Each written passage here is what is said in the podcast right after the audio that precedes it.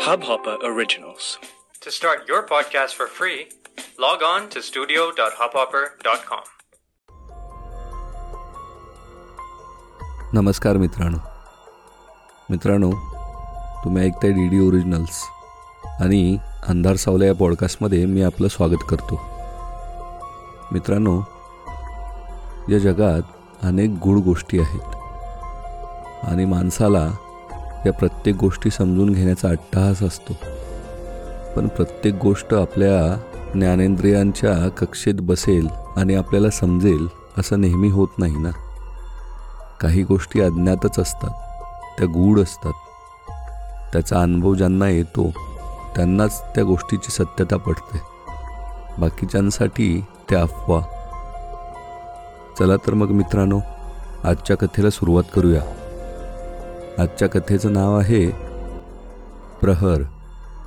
मित्रांनो प्रहर ही कथा काहीशी मोठी असल्याने ही दोन भागात विभाजित होऊन प्रकाशित होईल. तर आज सादर करतोय प्रहर या कथेचा पहिला भाग. ए विजा गाडी पळवकीले का जरा? असं वाटतंय कार नाही बैलगाडी घेऊन चाललोय गोव्याला. रमेश विजयला खिजवत म्हणाला. तसा चिडूनच नाकावरचा चष्मा सावरत विजयने उत्तर दिलं. रात्रीची रेसिंग करायला मी काही फॉर्म्युला वन रेसर नाही आहे चष्मा असताना तुला मग कळालं असतं काय त्रास असतो ते. आणि एवढंच हळू वाटते ना गाडीत खाली उतर. आणि पळत सुट गोव्याकडे. आम्ही येतो हळूहळू मागून गाडीतून. आता रमेश काही बोलणार यापूर्वी मल्हारमध्ये पडत म्हणाला अरे शांत व्हा यार. जाम भूक लागली आधीच. ए विजा हॉटेल बघ एखादानी जेवायला थांबव रे गाडी. मागे केतनन शरद कधीही झोपतील अशा अवस्थेत येऊन पोचले होते. हे पाच मित्र आपली लॉंग अवेटेड गोवा ट्रिप करायला चालले होते. यापैकी दोघांना शनिवारी सुट्टी असे तर बाकी तिघांना हाफ डे ऑफ घ्यावा लागला होता. त्यामुळे मुंबईहून निघायला चार वाजले. प्रवास सुरू होऊन आता सात आठ तास होत आले असतील. रात्रीचे अकरा वाजून गेले होते आणि त्यांना आता भुकेची चाहूल लागली होती. सावंतवाडीत उतरताच ते एका ठिकाणी जेवायला थांबले. जेवणाची ताटं येताच बाकीजण त्यावर तुटून पडले. पण मल्हारने मात्र वदनी कवळ घेता सुरू केले. आणि सवयीप्रमाणे रमेश खोचकपणे म्हणाला ओ बुवा जेवा की आता. तिकडे बघा हॉटेल बंद करायला लागलेत ते. मल्हारने मात्र श्लोक पूर्ण केला आणि रमेशकडे पाहून स्मितहास्य करत त्याने जेवणास सुरुवात केली. मल्हार असाच होता. नेहमी शांत संयमी अन स्थितप्रज्ञ राहणारा.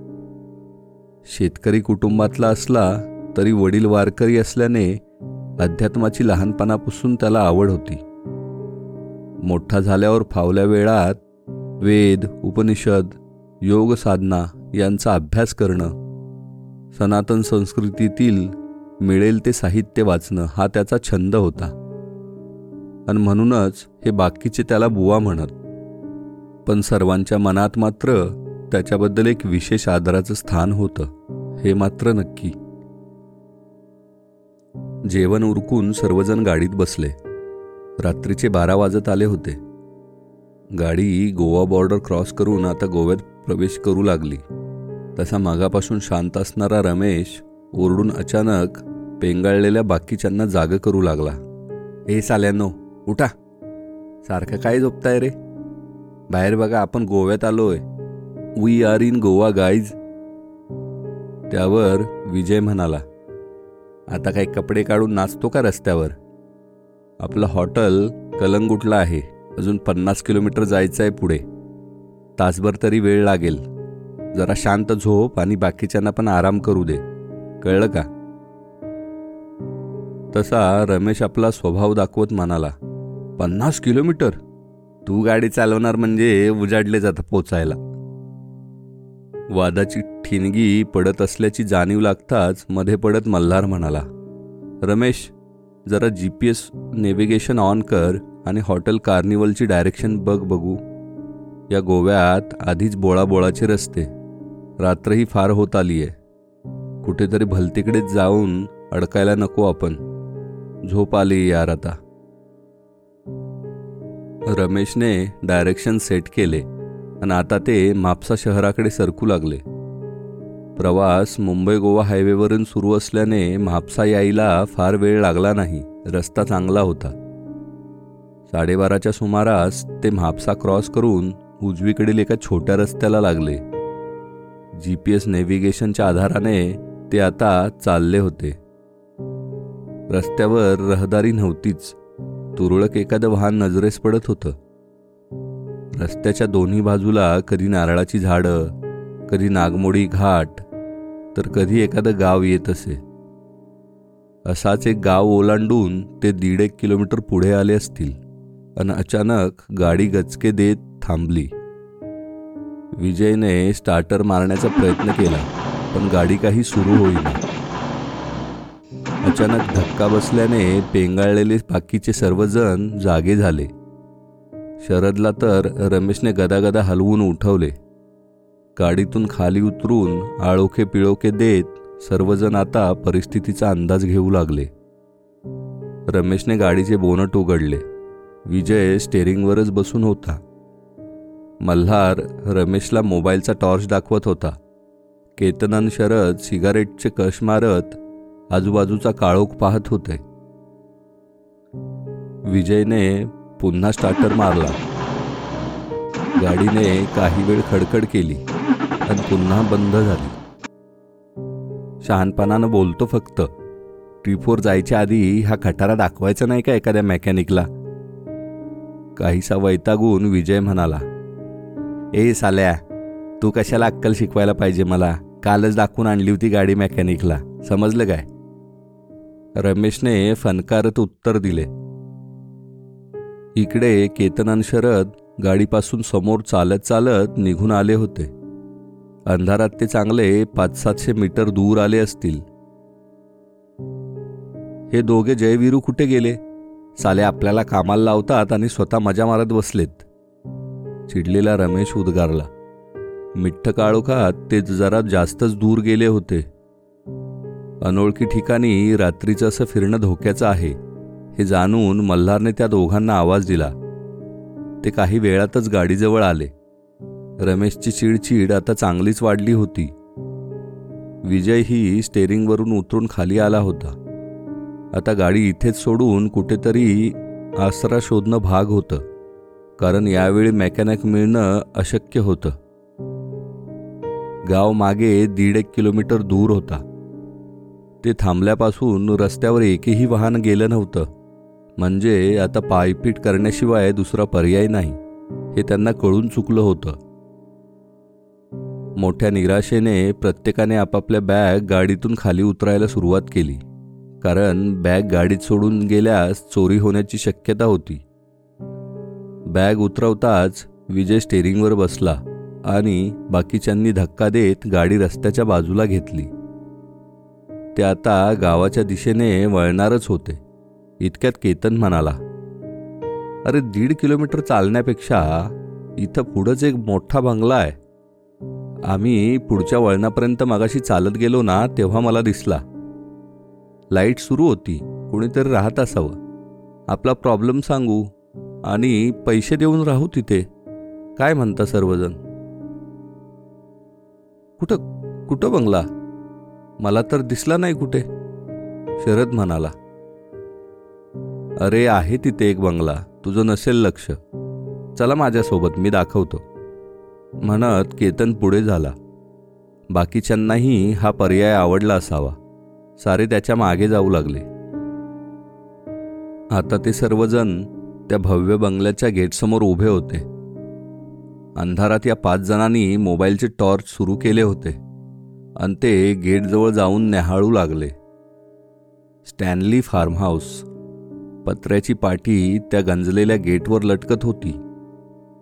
एका बाजूस तार तुटल्याने ती पाठी तिरकी झाली होती. कर्सिव इंग्रजीत लिहिलेली ती पाठी अगदी अश्मयुगीन काळातील असावी इतकी जुनी वाटत होती. गंजलेल्या लोखंडी गेटच्या दोन्ही बाजूला तितकेच पुरातन सिमेंटचे पिलर होते. त्या पिलरवर सुकलेल्या शेवाळाचे पापुद्रे खाली पडून मातीत विरून जाण्यास आतुर वाटत होते. एका बाजूच्या पिलरवर कुणीतरी पांढऱ्या खडूने मानवी कवटी चितारली होती.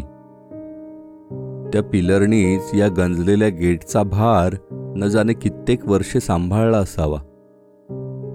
गेटची अवस्था पाहता तिथे बेलचे बटन शोधणे मूर्खपणा आहे हे जाणून ही पंचमहाभूत गेट सरकवून आत शिरली. सुदैवाने गेट खुलेच होते. आतला आवार चांगला प्रशस्त होता पण पायाखाली पालापाचोळ्याचा खच पडला होता. तो खच पाहून इथे निगा व्यवस्थित ठेवली जात नाही हे स्पष्ट होतं. समोर तो भव्य बंगला दिमाखात उभा होता. आतील बाजूस मंद दिवा जळत होता. तो एखादा नाईट लॅम्प असावा. वरच्या मजल्यावरही तसा चंदूक प्रकाश दिसत होता. बाकीचे पुढे पुढे सरकू लागले पण मल्हार मात्र त्या बंगल्याकडे एकटक पाहत होता. त्याच्या डोळ्याची पापणीही लवत नव्हती. एक वेगळीच भावना त्याच्या मनात जन्म घेऊ लागली. मनपटलावर जणू कुणीतरी घाव घालू पाहत होतं. नकारात्मकता प्रचंड नकारात्मकता. मल्हार तसाच उभा होता. तो बंगला जणू कुत्सितपणे त्याच्याकडे पाहून हसत होता. भक्ष मिळालं म्हणून चेकाळत होता. इतक्यात विजयने मल्हारला आवाज दिला. तसा तो भानावर आला. इथं राहणं योग्य वाटत नाहीये पण काय करावं? आता तर या गावापासून आपण दोन किलोमीटर दूर आलोय आणि असेही एक वाजून गेलेत आता. सहा वाजेपर्यंतचा प्रश्न आहे. सहा वाजता सोडू ही जागा. विचार करत मंदार पुढे झाला. पण बाकीचे आता मेनडोर उघडून आत पोहोचलेही होते. मेनडोरमधून आत येताच मल्हार आणि बाकीचे काहीसे चकित झाले. तो दिवाणखाना कमालीचा नीटनेटका आणि स्वच्छ वाटत होता. लाकडी कोरीव काम केलेलं दिवाणखान्यातलं ते फर्निचर अगदी कालच पॉलिश केल्यासारखं चमकत होतं. बाजूच्या लाकडी कपाटाच्या काचा त्याच्यावरील कोरीव काम अगदी काही दिवसापूर्वी बनवून घेतल्यासारखं वाटत होतं. एका कोण्यात उभं असलेलं ते भव्य घड्याळ सुरू होतं आणि ते योग्य वेळ दाखवत होतं. त्याचा लाकडी लंबक अविरतपणे हलत होता आणि गोलाकार लाकडी डायलच्या वरील बाजूस असणारं घुबडही टोल पडताच मागे पुढे हलत होतं. बाहेर इतकी दुरावस्था असताना आत इतका नीटनेटकेपणा हा काय प्रकार आहे? हे सर्वजण आता आत येऊन पाच मिनिट होऊन गेले होते तरीही कोणी चौकशी करायला आलं नव्हतं. मल्हारने आता मोठ्याने आवाज द्यायला सुरुवात केली. हॅलो कुणी आहे का? Hello hello. पण कसलाही प्रतिसाद आला नाही. रमेशन बाकीचे लेदरच्या मऊ सोफ्यावर पडून गप्पा मारत बसले होते. कदाचित या बंगल्याचे मालक वृद्ध असावेत आणि ते झोपले असावेत. त्यांना उठवून आपल्याबद्दल सांगायला पाहिजे. असं विना परवानगी थांबणं योग्य नाही. विचार करत मल्हारने आजूबाजूच्या खोल्या तपासायला सुरुवात केली. आता केतनही त्याच्या सोबत आला होता. पुढील पाच मिनिटात त्यांनी किचनसह साऱ्या खोल्या तपासल्या. तिथं कुणीही नव्हतं. हे फार विचित्र आहे. विचार करत मल्हार केतनला घेऊन वरच्या मजल्यावर गेला. तिथेही निराशाच मिळाली. ते दोघे आता खाली दिवाणखान्यात आले. रमेश आणि शरद पत्ते खेळत बसले होते. विजय फ्रेश होण्यासाठी गेला असावा. काहीसा चिंतित झालेला मल्हार म्हणाला यार का कुणास ठाऊक? पण मला ना इथं ठीक वाटत नाहीये. यापेक्षा आपण गाडीत गेलेलं बरं. असं वाटतंय इथं आल्यापासून. हो हो. गाडीत छान वाटेल. बेड आहे मस्त तिथं. बॅकग्राऊंड म्युझिकला मच्छर पण आहे. काय पण बुवा यार. तुमची झोपेची वेळ झाली वाटतं बुवा. झोपा तुम्ही. रमेश हसत म्हणाला. अरे मस्करी नाहीये. एक विचार कर. त्या गेटपासून आत येताना हा बंगला कितीतरी जुना आहे असं वाटत होतं. आणि इथं आत आल्यापासून असं वाटतंय की कालच घराची वस्तुशांती झाली की काय? घरात कुणीही माणूस नाही. आणि मला ना इथं आल्यापासून एक वेगळंच फिलिंग येतं यार. मल्हार गंभीर होत म्हणाला. इतक्यात केतन बोलू लागला. हो ना यार हे तर मानायलाच पाहिजे. घर अगदी नवीन वाटतंय. हे फर्निचर सोफा गालीचा ते भव्य झुंबर सगळं कसं चमकते बघ. ती स्टफिंग केलेली सांबरं ते वाघाचं डोकंही बघ.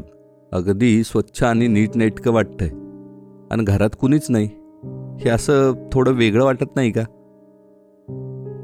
फ्रेश व्हायला गेलेला विजय एव्हाना परतला होता. काही वेळ शांत राहून तो चर्चेच्या विषयाचा अंदाज घेत असावा. अरे या गोवन लोकांना घरं सजवायची नीटनेटकी ठेवायची हौस असते. आणि इथं पार्टी कल्चर आहे. मालक कदाचित कुठेतरी गेले असतील ओव्हरनाईट पार्टीला उगाच कशाला तुम्ही डोकं चालवत बसलाय? जाऊन झोपा तरी नाही तर या इथे पत्ते खेळायला. रमेश वैतागून म्हणाला. अरे पण असं घर लॉक न करता कुणी पार्टीला जातं का? मल्हार विचारू लागला. अहो बुवा दार काय सताड उघडं नव्हतं आपण आलो त्यावेळी. दोन धक्के देऊन उघडले दरवाजा मी. दरवाजाचा लॅच कदाचित खराब असावा. तुम्ही कशाला उगाच टेन्शन घेताय? रमेश म्हणाला. आणि इतक्यात कर्कश आवाजाने ते सर्वजण दचकले. कोपऱ्यातल्या त्या भव्य घड्याळात दोनचे टोल पडले होते. घड्याळावरील ते घुबड मागे पुढे हलत होते. तिकडे पाहणारा केतन अचानक ओरडला. अरे अरे त्या घुबडाचे डोळे फिरताय. ते बघा ते ते मान वळवून आहे ना आपल्याकडेच बघत होतं यार. आत्ता आत्ता मी बघितलं. तसा आधीच वैतागलेल्या रमेशने उठून त्याच्या पाठीत एक फटका मारला. इथं खेळायला बस म्हणे घुबड मान फिरवते. ते हॉलिवूडचे हॉरर पिक्चर बघून ना तुझा मेंदू पार सडलाय. आता मात्र सर्वजणच हसू लागले. रात्रीचा भयान काळोख त्या एकाकी बंगल्याभोवती गिरट्या घालत होता. जसजशी रात्र अधिक गहिरी होत चालली होती तसतसा वारा अधिकाधिक सैरभैर वाटत होता. आज अमावस्या होती. काळोखाची ती आवडती रात्र. हळूहळू त्या भकास बंगल्याभोवती अभद्र धुकं जमू लागलं. पण ते नैसर्गिक मुळीच वाटत नव्हतं. तो एक छळ होता मुद्दाम सुरू केलेला. पण कुणी कुणालाही माहिती नव्हतं. त्या अघोरी काळोखात अभद्र अशी पांढरट छटा उमटू लागली. ते पांढरट धुकं हळूहळू बंगल्याच्या दोन्ही बाजूनी मागे जाऊ लागलं. जणू ते त्या बंगल्याला आपल्यात सामावून घेऊ पाहत होतं. मघापासून सैरभैर झालेला वारा आता मात्र कुठेतरी दडी मारून बसला होता. जणू त्याला होऊ घातलेल्या या संकटाची चाहूल लागली असावी.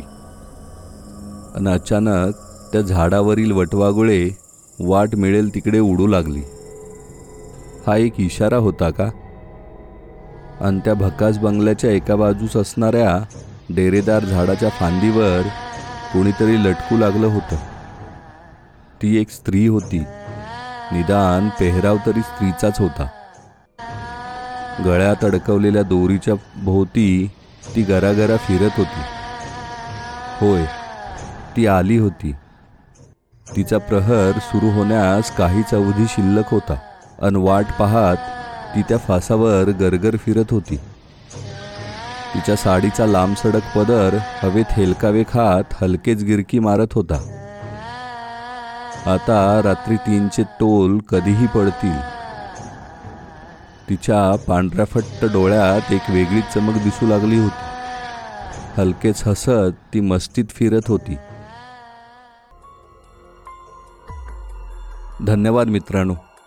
मित्रांनो तुम्ही जर माझ्या चॅनलला अजून सबस्क्राईब केलं नसेल तर सबस्क्राईब करा.